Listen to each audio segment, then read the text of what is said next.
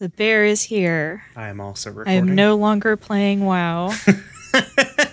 okay, not no longer playing WoW as in not ever, but not currently playing WoW. You've been freed from the shackles of WoW. no.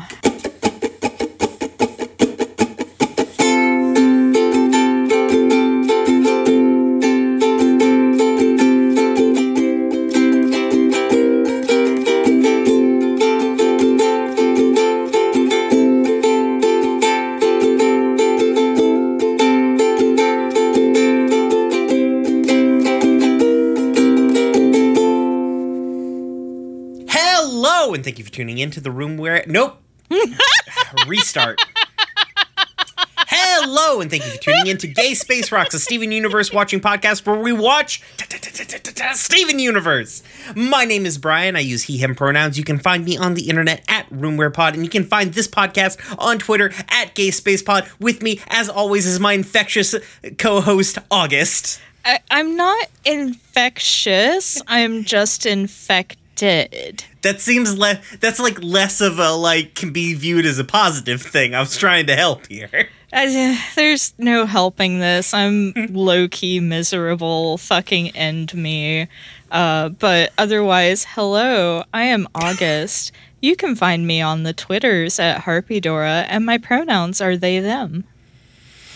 Um hey, you guys remember the last episode we recorded where we were like, we can't believe Disney's doing this nice thing in the form of the Owl House. They fucking ruined it already. Owl House is not getting a full season 3. I think it's getting like 3 uh movie special things, like hour hour hour and a half long specials, but they're not getting a full season 3 and it's fucking bullshit.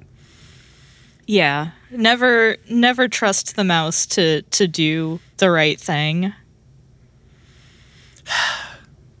and uh, I think that I think they may have known it going into this season, though.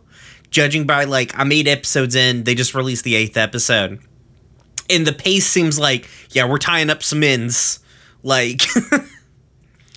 so it it seems as though they're barreling toward big conflict that I could see being solved in three movies. So so at the very least, it seems like maybe they got enough of a heads up to know that it wasn't happening so the story can be completed properly. It still fucking blows. It man. still fucking blows, yeah. Like this is the silver lining of the like like shit tornado. Yeah. Oh God. So speaking of the Owl House, Anya and I consumed the first episode together. Oh, how did you like it? Uh, we both enjoyed it. Um, it. I mean, I from the the episodes we watched uh, last time, it was you know very enjoyable. But seeing the genesis of it uh, was uh, very cute.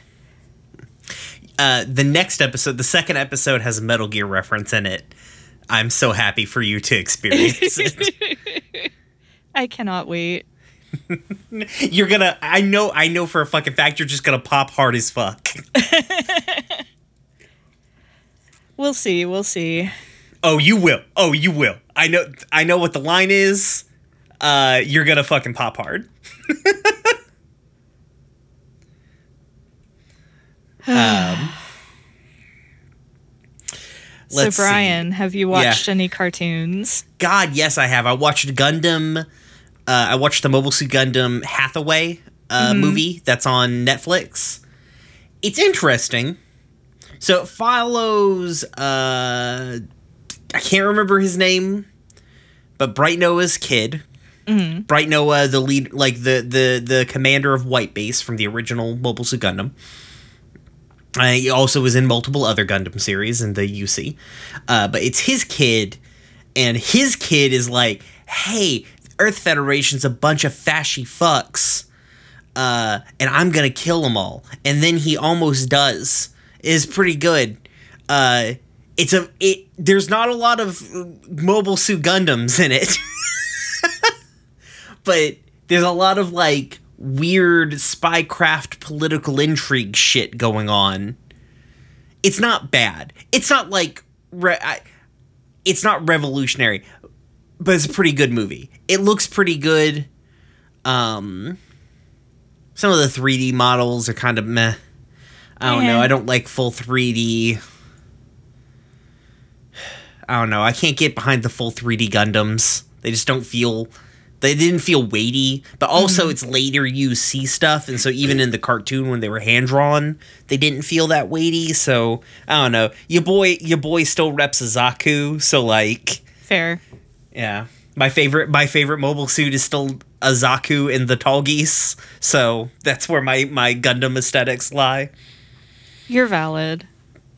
Um, So, speaking of uh 3D mechs before we get too far off, uh I saw something that is very interesting to me um that uh Rooster Teeth miniseries Genlock is actually on HBO Max yeah, or I saw coming to. HBO Max and I really want to watch it again. I thought is it is it just coming to HBO Max or is it like is like the next is it coming to HBO Max and then the next season will be on HBO?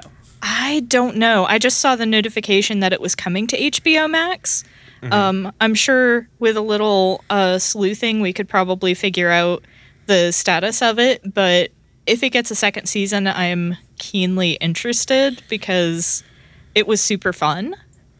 I watched like 3 episodes of it and I like it, I like the story. I do not like the animation. I mean, uh, that's fair. It But- reminds me of that of that 3D Berserk anime. Just where everybody kind of moves it just it doesn't flow quite as well. And it's not like the story is very interesting and I know that it has um It has Uh, a lot of Michael lot B. of- Jordan is in it and I love him quite a bit. uh, I think David Tennant's in there. He is, yes.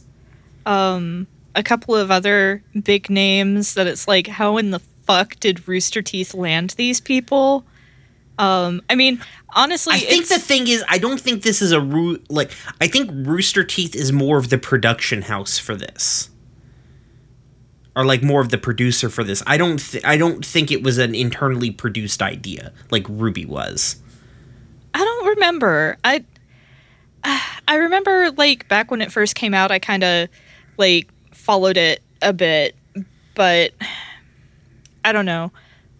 It it's worth it's worth uh, looking into before our next episode probably because it I found it deeply enjoyable. There's a canon gender fluid character um and uh, it's got some interesting uh, things to propose about like personhood and embodiment and stuff like that. So uh, Oh, nice.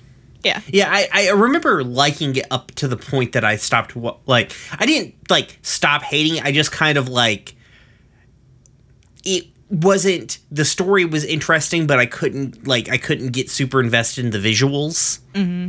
Maybe I can go back to it though. I'm much more used to that fucking style of animation than I am than I was at the time. yeah, So, because like I watched that whole fucking uh, Pacific Rim series that's on Netflix, and that thing's ed- it looks looks like I fucking rendered that shit in Blender. uh, but the story's great. so I maybe still I, can need get to back. watch that. It's real good. I was like, how are they gonna? How are they gonna like deal with the canon of these two wildly different movies? Are they just gonna ignore the second movie? They don't. Uh, they actually do a really good job with it. Um, It's going on my list. let's see. Oh, I also watched part of uh, Gunpowder Milkshake. Oh, where are you watching it? Where is it? It's on it? Netflix. It's on Netflix. Ah, Yeah. shit. Yeah. So, did you ever watch any of Robert Rodriguez's movies? Uh, the name doesn't ring a bell, but that doesn't mean I Uh, haven't. From Dusk Till Dawn, El Mariachi. Yes. Yeah, okay. Yes. Okay. So the trailer makes it look like this is going to be a John Wick ass movie. Mm-hmm. Uh, and it's it's not. It's still an action movie, but it's like a Robert Rodriguez action movie where shit's just like frenetic and wacky. Oh. It is it's got so much once upon a time in Mexico vibes to it. Um oh man, I Oh, I'm so stoked. I want to watch this now. Recording's canceled. I'm going to go watch Gunpowder Milkshake. There is one weird fight scene at the very beginning where they're kind of like doing a camera crank. You know how you kind of like you slightly speed up the footage. It just feels real weird, and I don't know why. Uh, I don't know if it was to cut maybe to cover some like I don't know what the, the idea was there, but they don't do it in the entire rest of the movie, so I don't know why they did it there. But who knows? But otherwise, great. Um, I'm only like halfway, only got halfway through it, but the half that I watched is good. Uh, they were building up to the the more action heavy second half, and they seem to have done very well at the beginning. So I can't imagine it's going to get worse as it goes along. I I want mean, to it's watch. not. It's not. It is not a revolutionary movie. No, um, but that's not what I'm going to it for. I'm going Yeah. to it to watch a whole bunch of women kick a whole bunch of ass. You should also watch Atomic Blonde if you want that. Oh yes, which I is very much, to. which is very much like Charlize Theron is John Wick. Oh, be still my heart. Um, newsflash: August is very gay. Mm-hmm. Uh, S- um, also, small Owl House update. We talked about canon genderqueer characters. There's a canon non-binary character in the Owl House, and they have history with Eda, and it's good. I'm so excited. I also showed you. I showed you what happened to the most recent episode because I was like, August, you've got to start watching the show now. They're literally making this show for you now. They sure are. Yeah. So, the episode Yeah. was so wholesome, my fucking kidneys stopped working. Oh my god. Also, it was a Hooty episode, so that was good too. Jesus Christ. Hoot. Uh, all right, we should probably. I haven't told you what cartoons I've watched yet. Oh, I'm sorry. I thought we We're- transitioned into like, yeah, sorry. What tr- cartoons have you watched? So we finished Guardian. Oh my god. Fucking wrecked my shop. we, you know, we were just like, oh, we're gonna we're gonna take it slow, and then like two weeks later, we've watched forty episodes of this web show. Um, it's goofy as fuck. Uh, the production values are not great, but oh my god.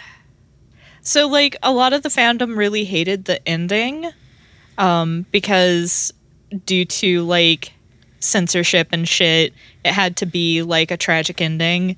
But Right. honestly, I felt the ending was fairly satisfying. Like I enjoyed it, but then again, I enjoyed the ending of Escaflowne. So eh, who knows? Um but in order to fill the void that Guardian left in our hearts, uh, we immediately started watching another Chinese BL drama uh, called Word of Honor, which the source material of that is by the same woman who did the source material for Guardian. um, This one's actually like a wuxia costume drama. Oh my god. It's so good. It's so good, Brian it hasn't filled the void in in our hearts and it is fact it is in fact going to dig another void for when we actually finish Next it to the other void. yeah but uh if if you're into really pretty really pretty men uh wearing really pretty costumes doing a whole bunch of wire work and also like gazing soulfully at each other it's it's good. I do I do like wire work. Again, I must recommend Into the Badlands, a show that is objectively not good but looks great. Yeah, I Uh, mean, Word of Honor, I think, is on Netflix now. It's also on Amazon Prime. Oh, nice. Um, so I mean, you can you can get it legally with not as janky subtitles as Guardian has.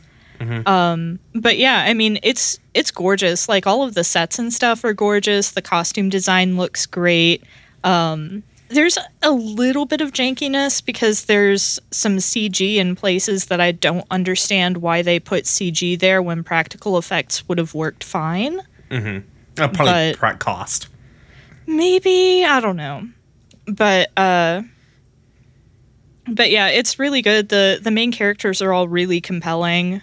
Um, I absolutely adore the love interest. Uh, he is a messy bitch who lives for the drama,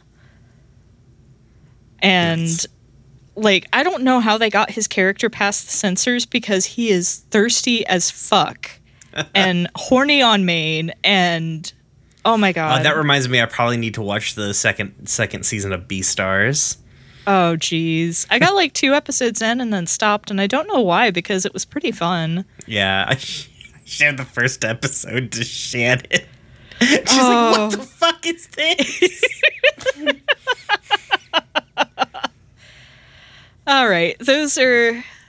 Other than that, and then the first episode of Owl House that mm-hmm. Anya and I watched. Um, that is the the cartoons I have consumed. I feel like you guys will start ramping up on the Owl House. It's pretty pretty consumable. It I don't know, Word of Honor is like taking up our attention. Like I want to be done recording by a certain time because Anya promised that we'd watch two episodes tonight. So oh, oh, oh, oh. put on the fucking candles. It's it's so good, Brian. well, then we should get started. yeah, yeah. Uh, hi, we're doing our episodes. This is not just Brian and August talk time. hey, August, we, do you want to start a podcast? Uh, okay, okay, okay. Today, this week, we watched episodes what are you Super doing? Watermelon Island. Since I asked about the cartoons, I thought I would introduce which episodes we watched. Okay. Um. Anyway, sorry. Please continue. That's fine. I mean, it just threw me off. It's not normal. I don't like it. Um, you can blame the bacteria yeah. in my body. I do. Um. This week we're covering episodes 79, 80, and 81. This is the beginning of season fucking three. Um, those are episodes Super Watermelon Island, Gem Drill, and Same Old World. First up is episode 79, Super Watermelon Island. This was written by Joe Johnston, Jeff Liu. Um,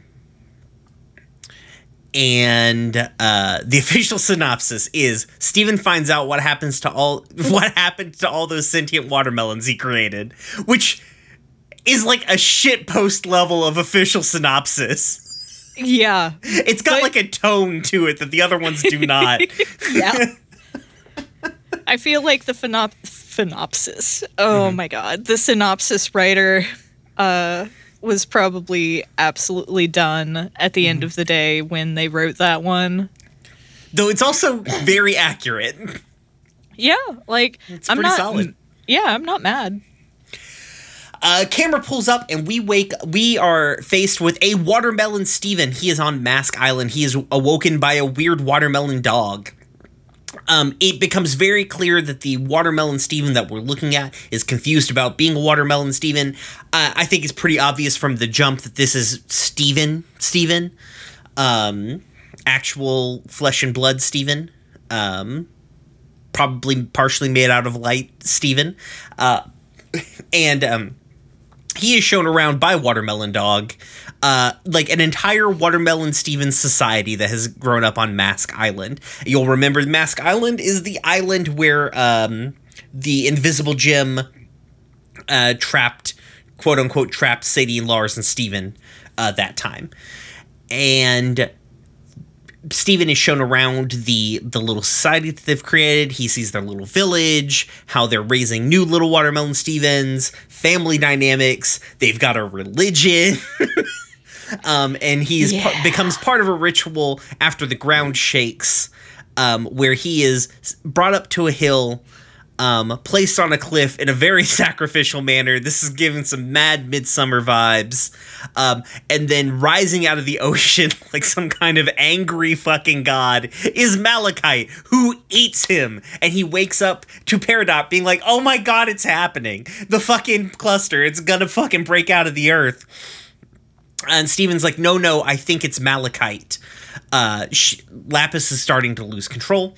Uh, so the gems rush off to uh, go and take care of this situation, um, telling Steven that he needs to stay behind because it's too dangerous. Because frankly, it probably fucking is this time. I'm not gonna. I agree with the gems.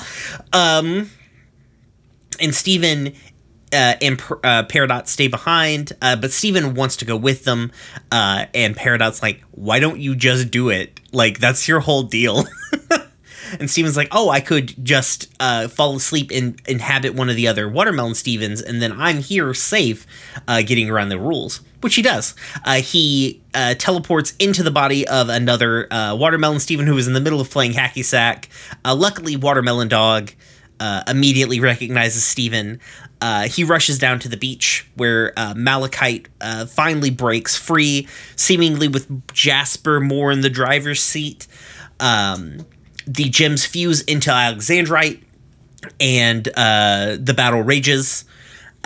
It doesn't rage too great in the favor of Alexandrite, uh, where she is punched onto the beach. She's losing this fight when Steven finally goes. He finds the watermelon Stevens. They're all hiding in a cave and uh, giving what I can only assume is a very rousing speech. Uh, he rallies the watermelon Stevens, prepares them for war, and they defend their home against Malachite.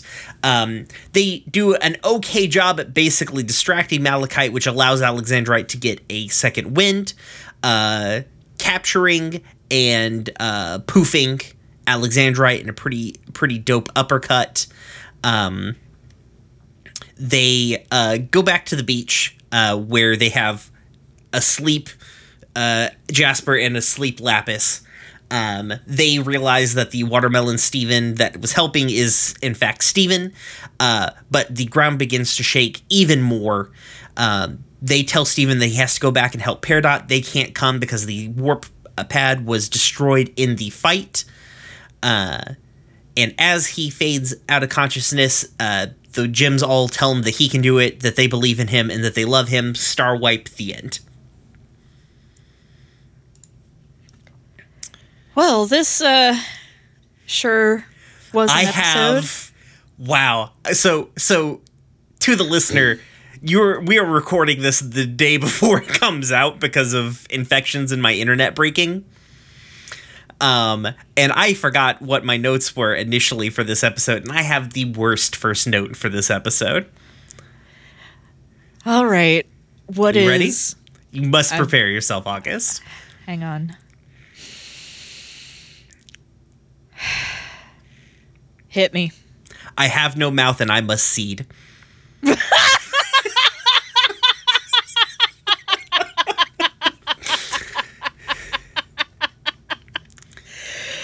Jesus Christ, Brian. Oh my god.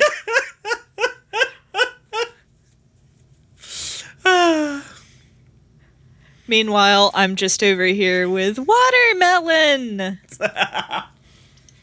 watermelon dog, watermelon patch, lots of exclamation marks because the the moral implications of everything that's happening in this episode haven't sunk in yet.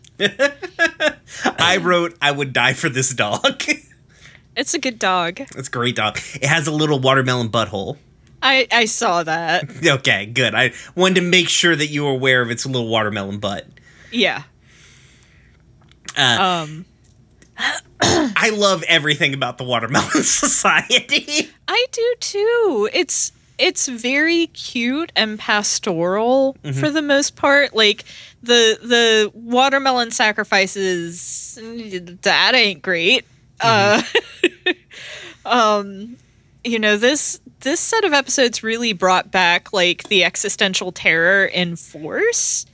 Uh yeah, baby. but it it was very interesting, especially because I feel like this kind of reflects again, other than the watermelon sacrifice, this kind of reflects like a lot of Steven's values about like the way families should function, the way that a community should function, the way that like gender should function because it's like you've got these you know you've got a lot of watermelons that don't really have any particular uh uh, particular gender presentation, and then you've got the the one that's obviously made up to be like a mom, and the other one that's obviously made up to be like a dad, and then you know at the end of the episode, it's the mom who goes to war and the dad who stays behind to take care of the kid, and It's true, which is also like just a reflection of like Steven's lived experiences. Because Yeah. like Greg's the one who took care of him for most of his life, with the gems being these like warriors that he looked up to. Mm-hmm. Um Yeah. Um, so I mean, I really thought this was this was great up until the sacrifice part. That was it is wild that this is an 11 minute episode and they spend so much time of it not talking uh not giving like just letting you exist in this moment like it's wild this is a normal length episode because it feels like it's 30 minutes fucking long it really does. there's a um, fucking huge fight scene that doesn't feel rushed at all in this Yeah. The the only thing that I will say that's mm-hmm. I mean, it goes hand in hand with the watermelon sacrifice is just like the way that the the spiritual elder and the the sacrifice sequence goes feels kind of like it gives me really heavy like colonialist vibes with like the portrayal of indigenous religions and things like that so that's not great I mean, it But- honestly reminds me more of like Western pagan tradition. Like this gives me like mad uh Wicker Man vibes. i can see that Yeah. Or like I said, Midsummer, which is like a another like kind of like European paganism wild ass you know, shit. So okay um but that just could be my horror movie references being more more tuned to that. So fair Um. da, da, da, Also, I guess like in the same way, like there's a, a weird version of this at the beginning of Gundam, uh, uh Turn A Gundam too. That is like weird, um, Western, like like Eastern or uh, Western European, uh, paganist holiday things mixed with kind of like weird, like like misinterpretations of like native traditions at the beginning of Turn A Gundam. Uh, so uh, it does it a little bit more. It, it's trying to say something a little bit more than Steven Universe is, because Tomino. But yeah uh, not to say that uh, Rebecca Sugar doesn't have things to say. Uh, she's just not Tomino. yeah No one has as many things to say as Tomino does. um, how has uh, Peridot's stages of the cluster not been turned into a meme? I i genuinely don't know because It's it's It's it's, extremely so memeable. memeable Yeah. Get on it, the world, I guess. Yeah. Um I didn't have a lot of notes for for this particular part other than oh my god, why don't you just disobey them? Isn't that like your thing? It's such a good line. it is. And, and like it's is a treasure. it it's really just kind of like incisive of her Mm-hmm. to to pick up on this kind of thing. Um I don't know. It's Also, like It's the really uh, good. I was just being on a ship made me tired. no one likes Jasper, even the other bad guys. Yeah. Which is a Um, shame because Jasper hot, but It's true. She gets there. It's fine. Um, I love Steven taking over the other watermelon, the, the second watermelon Steven, like he's the fu- like he's an agent from the fucking Matrix. it's fucked up. It's so fucked up. we're never going to like we're never going to address the fact that it's fucked up that Steven can completely supplant another creature's consciousness potentially cuz like we don't really know what happened to that watermelon after Steven uh after Steven possessed it um and we can only guess what happened to the first watermelon Steven possessed well, since the first you know watermelon sacrifice. It it almost certainly is dead. Yeah. Uh, Um, and there's a lot of watermelon To, death in this motherfucking episode. and we're never we're never going to address any of it, are No! we? Like we this is Steven! I will say that this is not the last time that we see the watermelon Stevens. There's I- one more watermelon Steven time, and this is certainly not the last time that we see Steven accidentally invading the consciousness of another creature while he's asleep. Uh, it I- I just gets weirder next time. Oh boy. but yeah, it's there's there's a lot here that I'm we're never going to talk about, huh? Yeah. Like we're never going to talk about like how traumatizing the experience of being eaten alive probably is or like how traumatizing it is to watch like all of these strangers that he's indirectly created because like it, it seems to imply that there are multiple generations of watermelon Steven, so it's possible that this may not may be a mixture of first and second gen watermelons.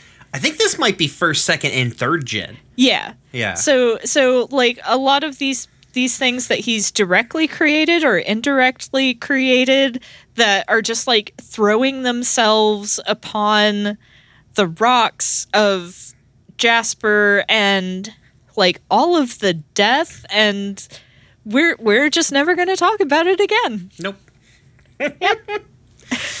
um, These episodes are so fucked up. it's true, but the fight scene is real good. Oh yeah. God, you can you can just feel the e- the Evangelion like vibes pouring off of this giant monster fight. Mm-hmm. Also, why Malachite's so big? Because Jasper. Jasper's not that big though. Maybe she should be. Maybe I guess. Uh, well, I mean, she's got to have a lot of room to hold her anger issues. I mean, maybe it's just it's interesting because like Pearl and Amethyst, who are like an equivalent fusion, like Opal is nowhere near the size of what Malachite is. Yeah, But but, I wonder Amethyst because- and Garnet. Well, Amethyst and Garnet are a three-person fusion. Yeah, so- exactly. Um I wonder But- if it's but- like overall power level because like I not because Jasper's real strong. Jasper's only about as strong as Amethyst is. I think it's Lapis. Cuz Lapis is like quietly the most strong crystal gem. Maybe. we eventually find out what Lapis's like purpose in the gem hierarchy is. Oh boy. Yeah, and it's uh wild. I'm assuming she's not a comb, No. a sentient comb. Uh, no, she unfortunately is not. Um, let's see. Uh, but yeah, like especially when the when uh, Alexandrite crashes into the beach behind Steven, I'm like, this is a fucking Eva shot. I know this shot. Mm-hmm. Fucking never, hardly ever does the the wiki uh, ever mention when they were talking about like possible references and animation. They're like, oh yeah, this is probably some and like at some point in this these three episodes they like reference how to train your dragon i'm like why does no one talk about evangelion happening in the background of all of these shows Yeah. Uh oh actually they do right here So what does it say right there? um, Alexandrite opening her second mouth after breaking out of Malachite's ice hand is a possible reference to uh, Unit One going berserk. Maybe I get I can see that because like Alexandrite's face when she does that definitely looks like a It's- an Eva going going ham. Yeah, I mean, like especially like from the first episode. Um, But and yeah. then the shot of Alexandrite stepping into the water resembles the shot of Unit 2 stepping on a bridge that also causes the water to splash. I don't, that seems more tenuous. Uh, I just feel like it's general homage to, because when the big, when big gems fight, it has a tendency to feel like, like it feels like they're referencing Eva, which is like more of a tokusatsu show than it is a mech show. So Yeah. Yeah, I can see that. not tokusatsu. Well, actually, I guess I do mean tokusatsu. Yeah, I mean, Yeah. except like the whole point of tokusatsu is it's live action, but like, you know, it's shared aesthetic. Yeah. Well, I mean, Tomino pulls a h- real big on like Super Robot and like Ultraman style stuff. Tomino. Not Tomino. Um, fucking Anno. Anno. Yeah, my bad. Tomino is gonna. He's on his way to beat me up for comparing him to Anno. uh. Also, I'm pretty sure Malachite getting all poofy and exploding is like a. It feels like Akira. It does feel a little like Akira. Yeah. Pour one out for the fallen, Yep. and also rip Jasper, I guess. Yep. what was that? Who posted that great meme in our Discord? Uh, link in the description of the podcast below if you want to talk about things and post great memes. What was it? It was some link to like um, Jasper putting like a spoke in the Oh, yes. yeah yeah. Here it is. I'll just I'm just gonna send it to you directly so you don't have to try and No, find it. Okay. There you go. I already found it. It's it's real good. Yeah, Uh, it's very good. But yeah, interesting, like fun, action-packed way to start the new season off. Yeah. Um also I just uh Amethyst going, you know the drill. Uh like just fuck off. Fuck all the way off, Amethyst. And Garnet at the end being like, Steven, we love you. Just Oh, it's so very ah, sweet. Oh, my heart. I'm like I love Pearl as like uber mom, mm-hmm. but I also like I mean, you know this, you've been with me for how many fucking recordings? Mm-hmm. Like I just love the development of like Garnet growing into this really loving and demonstrative mother figure. Mhm. Like Pearl's always been mom, Right. but this is something that Garnet has come into, and so it's infinitely more interesting. And as far as character growth goes, so Yeah, for sure. And like, Pearls is not just like it. It is like learning to like let go, be be chiller, like be less in control. You know. yeah, Yeah. So different different sort of story, but like it's it's much more apparent. Like it's much more radical with with Garnet because she starts off so stoic. yes, Yeah. All right, you want to move on to Gem Drill? You got them two episodes of, of, of Gay Wushu to watch. Yeah. Uh, let's let's move on to Gem Drill. Okay. the even more like like if you thought that like Steve you know, watermelon Stevens like getting funk, fucking crushed was was not bad enough existential horror. If you if you thought the Eva references were over. um episode 80 Gem Drill. This one was written by uh, Raven Molisee and Paul Villeco. The synopsis. Steven takes a journey deep underground. You know what? That's the best you really could do with this episode. I don't even know how you write a plot synop like an official synopsis for this one. I, I don't know. I I would feel like maybe Steven and Peridot uh take on the cluster. That's true. That probably would be a little bit better. Uh, picking up immediately after the last episode, Steven wakes up to, on the ground, uh, everything's shaking. Peridot's fucking screaming. She's like, We gotta get in the drill. We got to go. Um, she asks him where the other gems are, and he says that they're stuck on Mask Island. Uh, so they activate the drill and they begin going down into the earth. Um, Steven asks, uh, what the plan is, and Peridot says, "We have a drill. We're gonna drill." um, they begin to move through the different uh, different layers of the earth, uh, eventually hitting the sort of lava-like eps- uh, substance that is see- superheated, blah, superheated peridotite. I had to look this one, remember this one, which is a material very similar to peridot. Um, peridot talks about uh, how she was made on Homeworld, that she can't really remember how it happened, just only having like feelings of it happening.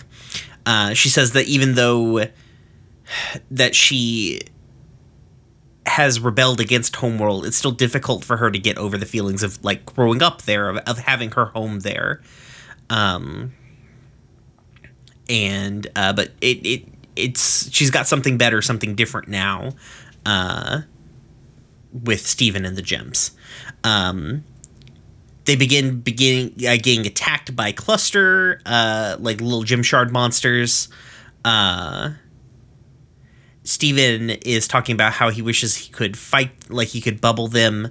Uh, leave, he feels uneasy about like leaving them just kind of out there roaming around. And Peridot sort of coldly explains that there's no way to help them anymore. Um, they're broken beyond repair, and they're very like their faculties are not about them because of their the fact that they are just shards of a consciousness.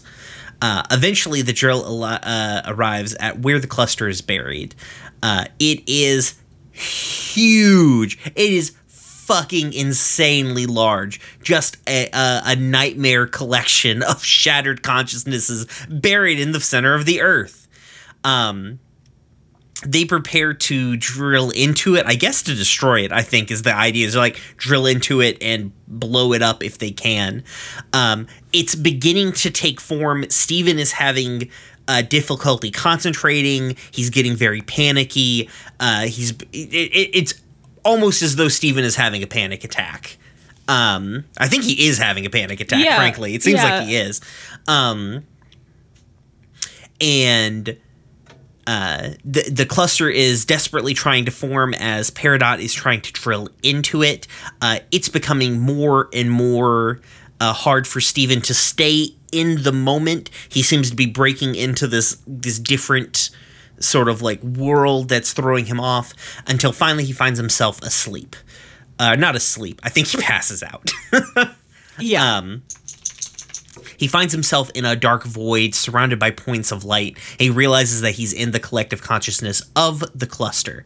Uh, it's loud and immense and it's far too much for him to handle, but he is able to communicate with them even though the cluster is has difficulty communicating complex ideas. Uh, it is able to communicate with Steven. Uh, Steven does his best to try and help them, uh, begins bubbling the different clusters that he finds there. Uh, but unfortunately, he he alone cannot do it. Um, the cluster does not want to form, does not want to destroy the world, but it is compelled to uh, due to its programming. Um, Steven panics trying to get it taken care of before he is forced out uh, of it, waking up again outside of the cluster. Uh, he begins telling Peridot that it doesn't want to form, that he need that they need to help them. When suddenly a bunch of small bubbles start appearing over the surface of the cluster until it becomes bubbled in one big bubble. The the the cluster cluster bubbled itself essentially by bubbling all of its little neighbors, and it formed into one big bubble.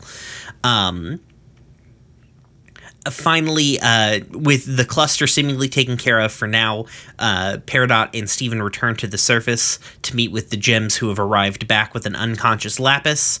Uh, Pearl asks Steven if the cluster is destroyed, seeing uh, that he looks happy. He tells her that they did not destroy the cluster, but rather they talked to it and convinced it not to take form. Uh, now it's its own company and has no reason to form again.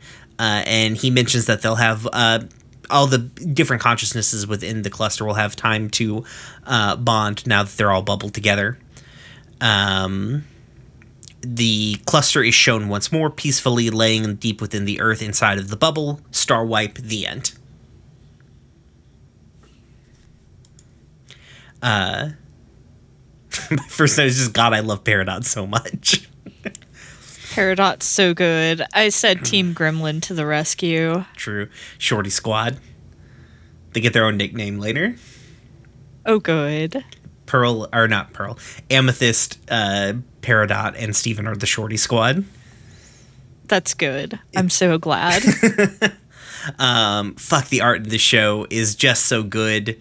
Um, just like Steven's facial expressions, everything going on. It's just like just a great fucking episode. Yes. Yes, 100%.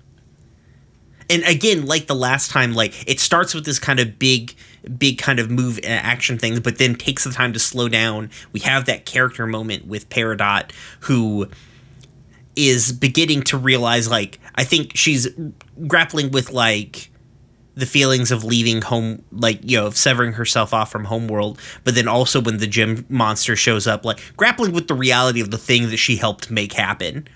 Because her coldness to me is not like her uncaring about the situation, of her just being like, I can't focus on this now. Yeah, I can see that. Um, I did. I did greatly enjoy uh, when she's talking about like why she doesn't want the Earth to be destroyed. It's like you know you and the billions of other life forms that matter far less to me. Peridot's that got was very good. she really does. Um, and uh, when Steven was like, "I love you, Peridot," and she said, "Wow, thanks." yes. um, so good. I had a I had a, an instance where I said I love you to Anya, and uh, they misheard me and thought that I had said nothing, and so they were like, "Okay."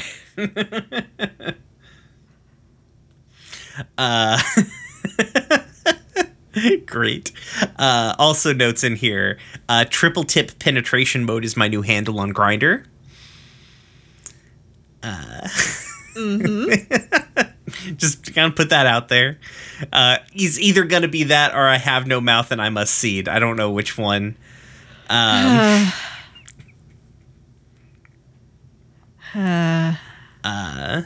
but Jesus Christ, this show just like dips into the fucking existential horror shit today. yeah. Uh. Um. Yeah. just the level This that is- they ramp up how uncomfortable like st- how uncon like while Steven's powers are immense he has no control over them and then this like consciousness that he could, even, could not even hope to comprehend is just gonna like destroy him Yes. the double-edged sword of being psychic psychic gun Yeah. Um I did really I really enjoyed the use of Steven's like super empathy uh in this episode. Um and the ways in which it proved that it could be very dangerous. I also like that they showed how Steven could like mitigate it. Like Yeah. how he can take control like he's got enough he knows he's learning enough skills on how to how to take control, how to like set the boundaries that he needs to find his way through these sorts of situations. Mm-hmm. Like I'm glad that the cluster is also a bad guy we can talk to. Yes. Uh, every bad guy is just a bad guy you can talk to in Steven Universe. Which is not like that that came off a little bit more pandemic, but like it's nice. There's not a lot of shows like that. Yeah. Although, like, I wouldn't even necessarily classify the cluster as a bad guy yeah, it's per a threat se. for sure. Yeah. yeah. Yeah, it's a it's a threat, but it's not Yeah. like it. It's one of those things where people who are in profound pain are unfortunately trying to do things to mitigate that pain that are harmful to those around them. Right. And it's also it we'll see kind of like we'll see as we're kind of going forward like the like in situations where Steven cannot talk it out, where Steven has to take uh or where there is violent action taken to resolve the situation that it has like this lasting emotional impact. Like uh we're gonna see it coming up in this season and next season but also at the end of last season because we beat the bad guys but we beat the bad guys in like a, a, a bad emotionally taxing way Yeah, we'll we'll see the the ramifications of violence, except for the viol- violence that was committed by and upon the poor watermelons. I mean, we don't know what kind of like watermelon Hague is happening against Jasper uh, right now. So, uh, but yeah, the fucking uh, the art does such a good job of depicting this just like really just hor like makes you feel uncomfortable and horrified and scared and so goddamn good. Mm-hmm.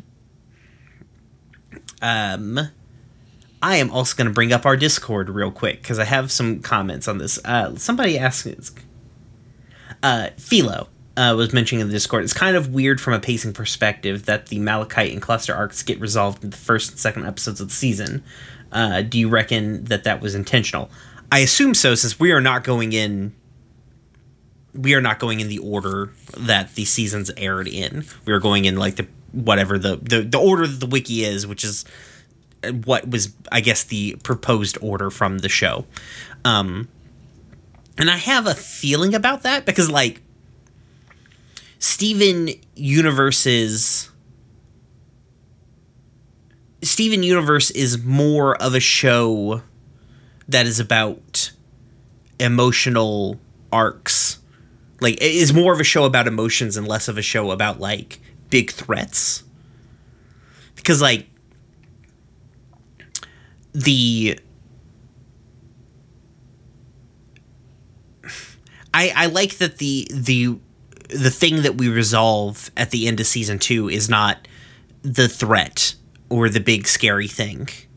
Uh, but it's in fact like the emotional resonant like the emotional arc that we came through with with Peridot. Like Peridot finally like ma- fully completing her face turn is the actual like is the finale of season 2 um, and setting up into season three, it seems as though like you know the journey of we're setting up that you know the the real actual through line of season three is going to be this emotional journey for Lapis and Jasper respectively.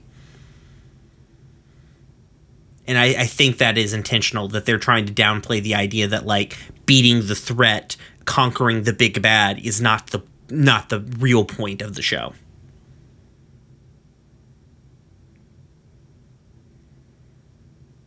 Yeah.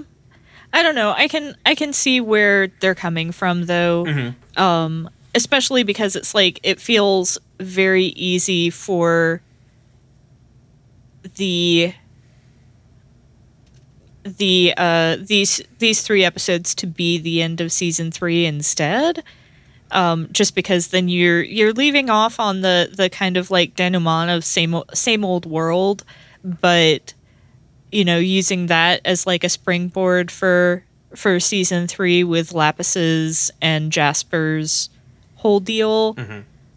I don't know. I mean, like watching them independent of like an actual broadcast restriction, like not having to catch them on TV and just being able to watch them kind of like, you know, at a, a fairly even pace makes this feel less weird.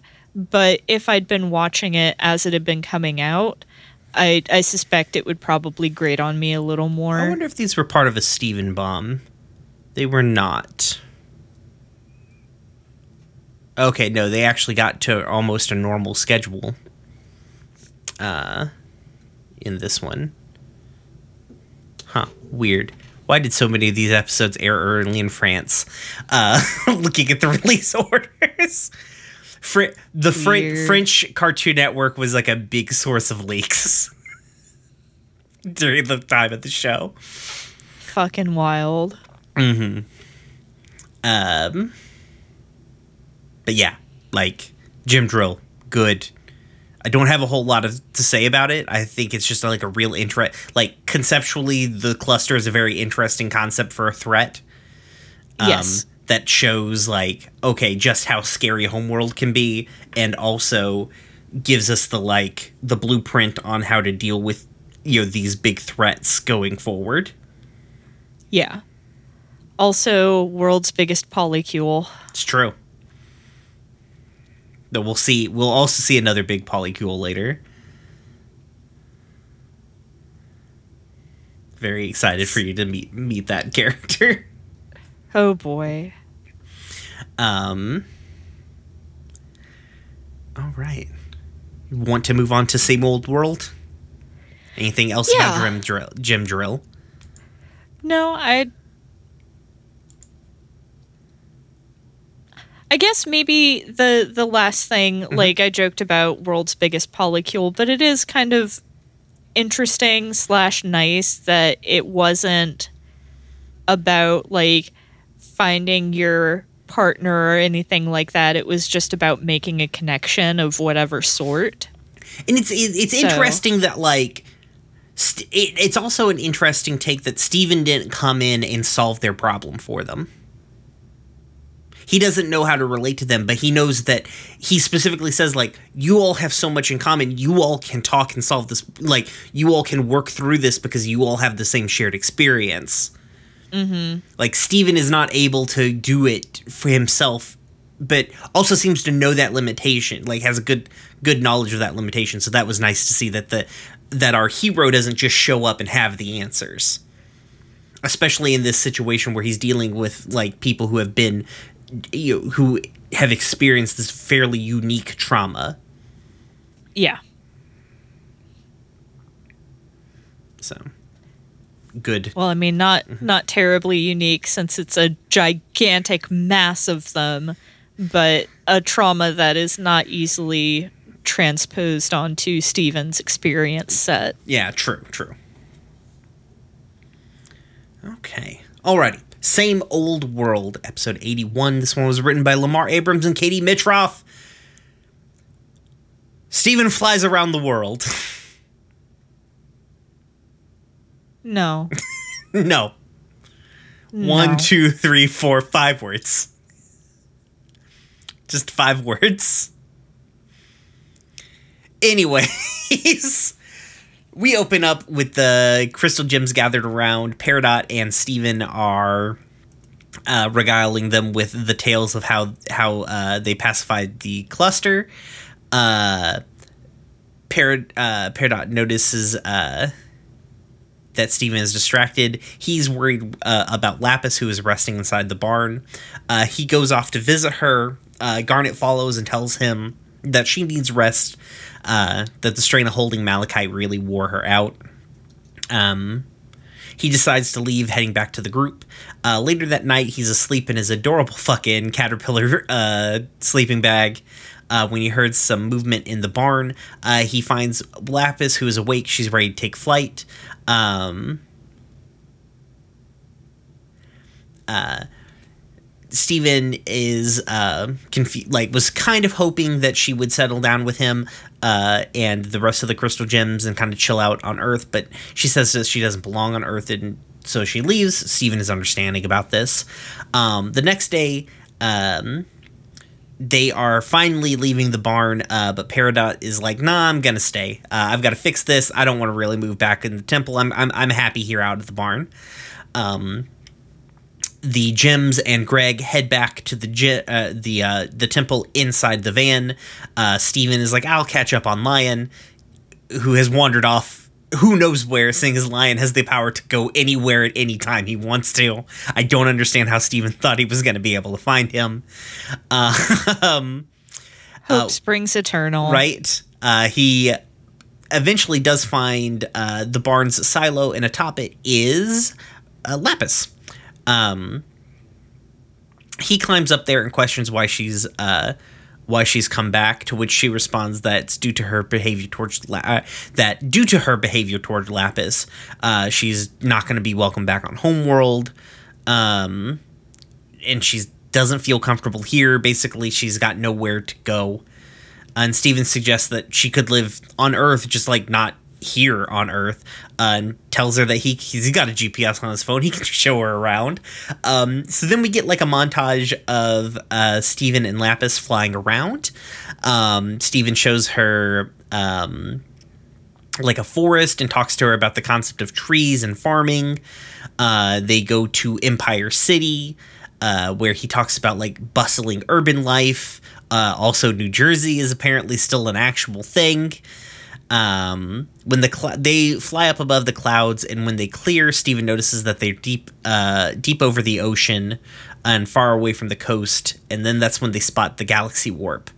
Uh, Lapis lands, and she is overcome with memories from her past. Using her wild ass water powers, um, she recounts how she came to be trapped inside the mirror. Uh, she was only supposed to be here for a short period of time, uh, but was uh, was gotten caught in the crossfire and was poofed. And a homeworld gem mistook her for a crystal gem and locked her inside of the mirror. Uh, but something caused everybody to run away, and uh, in that process, that's when Lapis was cracked, uh, and she was stuck at the galaxy warp for a very long time until she was eventually found by Pearl. Um, Lapis is dealing with this, uh, but Steven kind of comforts her, uh, and they decide that they need to just get away um, and get out of this area. Uh, so they journey back to the barn. Uh, Lapis is still feeling sad about always being a prisoner. She's just she was a prisoner then. She's a pris- she's still a prisoner now because she's stuck on Earth. Because uh, she's still on Earth, and Steven specifically says nothing is still on Earth. Everything here changes.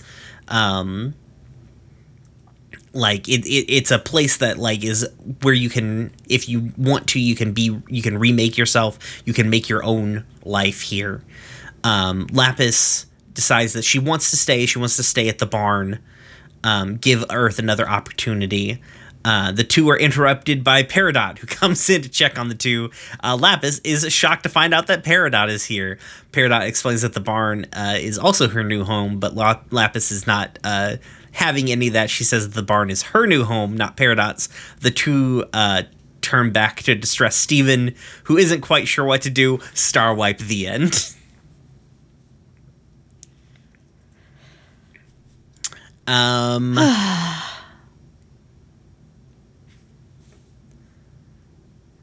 why did I write who says my feelings exclamation point? Oh, oh, it's uh Peridot talking about Steven it being concerned about like Steven was all like my feelings. I got it. I remember now. My very first note is in all caps the sleeping bag. It's so good because it's so good. Fuck, it's it, all of Steven's little things like accessories are adorable. I love them. Yeah. It's it's so good. Like his his hot dog duffel bag hot. to go with his little cheeseburger backpack. um Lapis immediately just like steps on the scene as a fucking mood. Mhm. Like yeah. just the fucking patron saint of being kind of depressed and just dealing with it. yeah poorly poorly controlled PTSD, but you're just getting by. Just making it happen. Yeah. Uh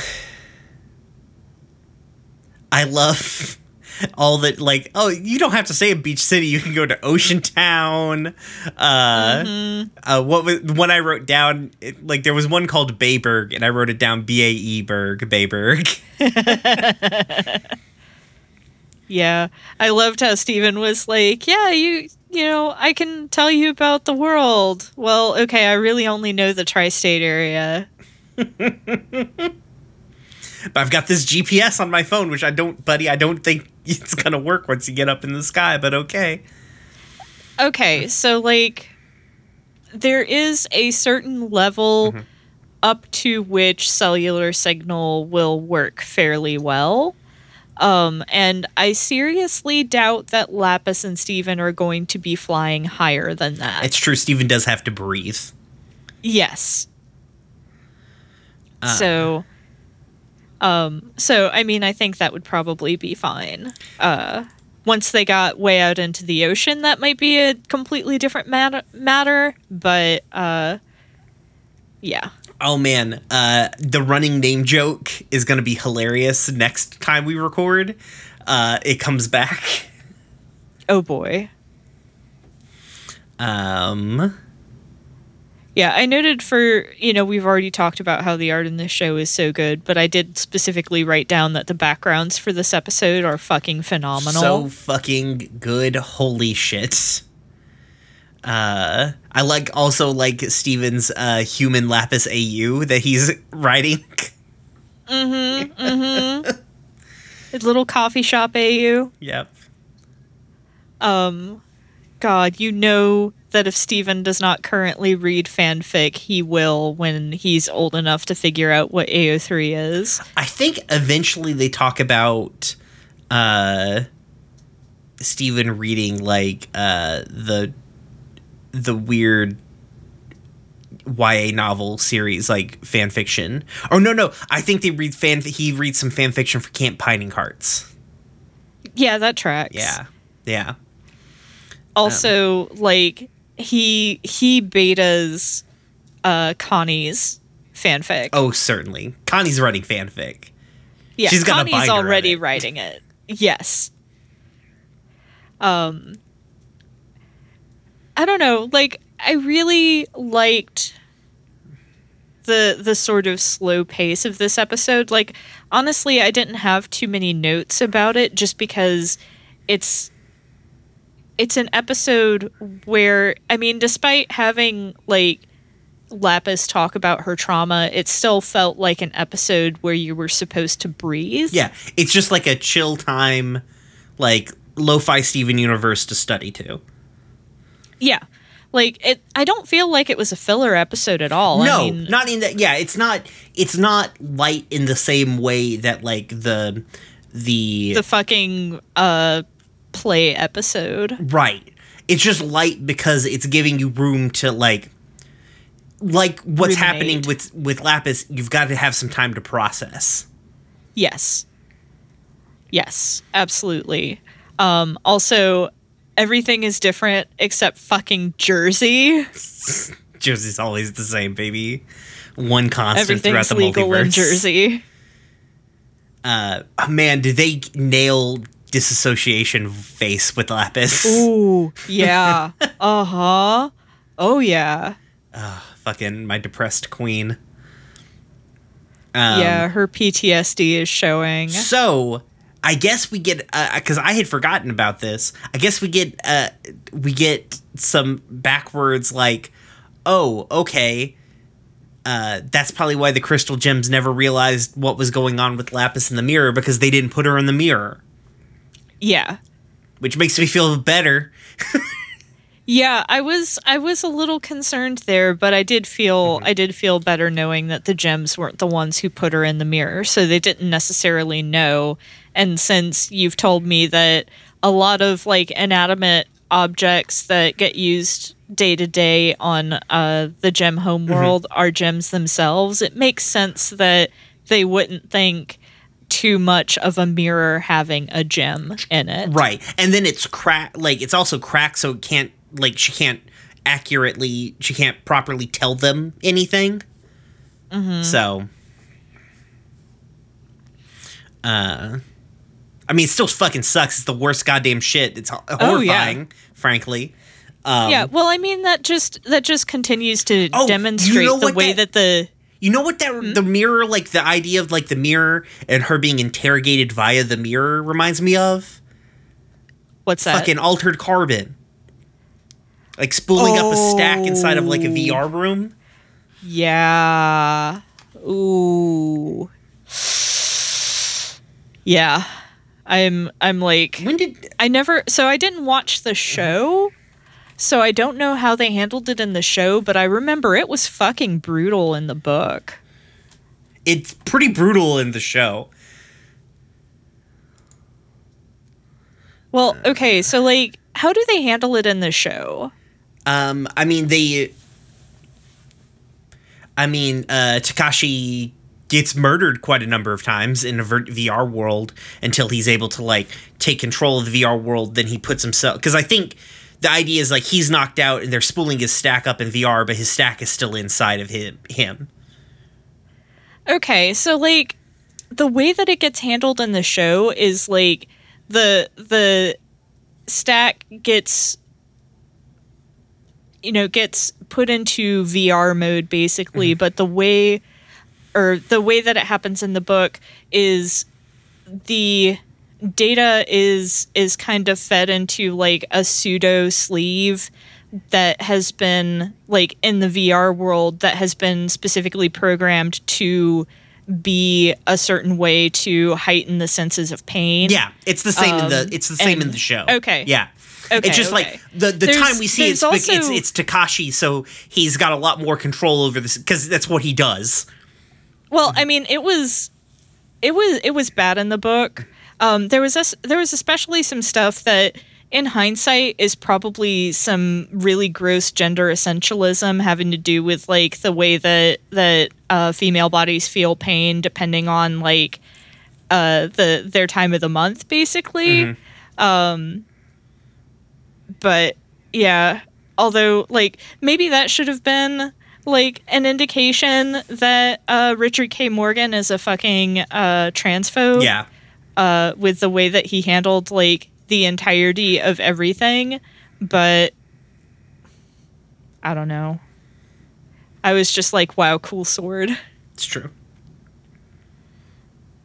But yeah, the but it reminds me of that. Yeah, I can see that, and like, I think it it you know further goes to show the way that like people aren't people to the gem state; they are things to be used. Right. And if you are not useful, you are not worth treating as a person. Yes. This is a recur- very recurring theme with them. Also, I wonder if she always had these because I don't see we could see a couple more Lapises in Steven Universe future, and like Lapis being able to generate this like kind of like, I feel like this is her like she's gleamed powers from being in the mirror for so long. Also, Lapis is just a particularly strong Lapis, I think. Because the other Lapises we see are not nearly as strong as our Lapis is. Ah. Um, the also I love Peridot at the end. Continue to love Peridot. She's walking up, being like, "What's up, Lapis?" yeah i i love her. I love her so much. She's she's very good. She has no social graces to speak of. But I am so excited we're getting to the point that these two are going to be together. so so like i know lapidot is a thing mm-hmm. but i'm still sitting over here remembering fondly how like peridot was devastated when you know eh, when she thought that she'd lost amethyst's friendship and how amethyst was upset and was like no more nicknames for peridot and just like over in amadot hell. Oh, if you if you if you loved those feelings, you're gonna love uh Peridot sadly listening to country music while in a bathtub. Oh my god with the specific subtitle that says listening to sad country music. is this you brian Peridot might be me. I don't know. um, but yeah, I'm very excited that this is gonna. Ke- season three is a good fucking season, man. And I'm very excited. We get so much cool shit. Like, Yeah, I I made a, a post on Facebook and and uh, mentioned that we were just starting season three, and my friends uh, were like, "Yeah, that's when it starts to get good," yeah, because like, as if yeah, it wasn't already, already, very good. good. Yeah, Like this is where they really hit their stride. I feel like. I can see that. And I, I I like season four is also very good, and I very much like season five. But the end of se- I will it will get there, but will season the end of season five is rushed, but it's not anything the creators had any control over. So, Yeah. um, all right. So next time we're going to be watching episodes 82, 83, and 84. Barnmates, Hit the Diamond, and Steven Floats. Uh, get prepared for that. Oh my god. Okay, so Steven floats just puts me in mind of it with we all float down here. So I I am big fear. it's it's it is another existential dread episode. I am big fear. Big, have one big fear. Uh, on the plus side, we get a baseball episode. Yay! Yeah, the closest thing to a tournament arc. Uh, Man, a Steven Universe tournament arc would be really it good. would. I want a Western show to do like a tournament arc thing, but like, Okay, I want I want a tournament arc, but I want it gay. yeah, that's what I'm saying. Like, what I want like a show with the sensibilities of a Steven Universe or a She-Ra or an Owl House. Um, to do like a But make tour- it Dragon Ball Z. Yeah, but make it fucking dra- and I know okay Yes. I know OKKO was trying to go for that shonen anime thing. And it's a very cute show. Um I like that show quite a bit, but I want something that has like the slow simmering lore of those ep- of those shows. Yes. And I haven't watched all of K- OKKO. If you're listening and it, it- that show gets a lot of lore and also has a tournament arc, tell me about it. I need to know. Cuz I know it's got and I know it's got some gays in it too. So It's got a gay just- Power I Ranger want- and a gay ninja. They're gay together. I want I want a show like Dragon Ball Z that is better to women and has queer characters. yeah. Is that not just dra- is that not the Dragon Ball Super? I don't know. I haven't watched Dragon Ball Super. I've watched some great clips of Dragon Ball Super, and I'm like, wow, because there's a like a weird multi-dimensional tournament. Talk about a show that knows how to do a tournament arc. Uh, I mean, they've had how many years to perfect it? they've with the done so many. they've done how many tournament Ugh. arcs? Uh, but yeah, so Anyway, Yep. I hear the garage door. Anya is home. We need to. I, it's almost it's Guardian honor time. Or wait, it's Word of It's Honor word time. of Guardian. Word of honor time. Word of Ardian. Guardian. Word of Guardian. Oh, I wish it were Guardian time. I wish I could watch that show again for the first time. Uh, but yeah, check us out next time. Join our Discord. Ask us cool questions. Um, it's a good. Uh,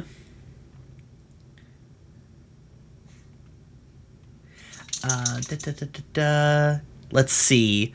Um, check us out on Mondays. We're about to finish up Pyre. If you're listening to this, we're going to finish up Pyre in the next episode. Hopefully, probably. I almost certainly. Yeah. I think we're just going to finish Pyre. We're going to push and just finish Pyre next Monday. Probably, yeah. Um, after that, I don't know what we're going to do. I know we were planning on Oddworld, but Riley had talked about possibly wanting to do like a stream of uh, Outer Wilds, which I'm definitely, I would also be down for, especially if Riley joined us. So, because I don't think that's a very long game either. We could probably do that in two or three settings. Yeah, that sounds right. Yeah. So, um, but yeah, uh, you know all our other shows. At this point, check out Paris is Burning. Or Ch- Paris is Bumping. Paris is bumping. Uh, that will be available next uh, next weekend. Uh, that's finally premiering. We hastily cut together a video ad. Um, I thought Zach did a really good job on it, considering he had literally 24 hours to do it. Uh, so, um, all right. Uh, oh, we did it together last time, didn't we? Oh We no, no, you did it because you did some kind Oh, of. Oh no, that's right. Yeah, you did like a Harry Potter Yes. spin. So I guess it's my turn. No, I didn't do a Harry Potter spin. I told people to vomit things up like Hooty. Oh yes, that's right. Be like Hooty. we should all strive to be more like Hooty. No, Amber is Hooty, by the way. I've determined I I know. it's I know. this is a true fact. It's unfortunate, but you're correct. Amber is your Hootie. You've got to figure out which one between you and uh you and Anya is Eda, and then the other one has to be King. I mean, I feel like it. I don't know. Do I want to be Eda or do I want to, like, have a really weird, fraught relationship with Eda? Um. Anyways. Sorry. No worries. so just remember, everybody, be like Cookie Cat and leave your family behind. Peace. Peace.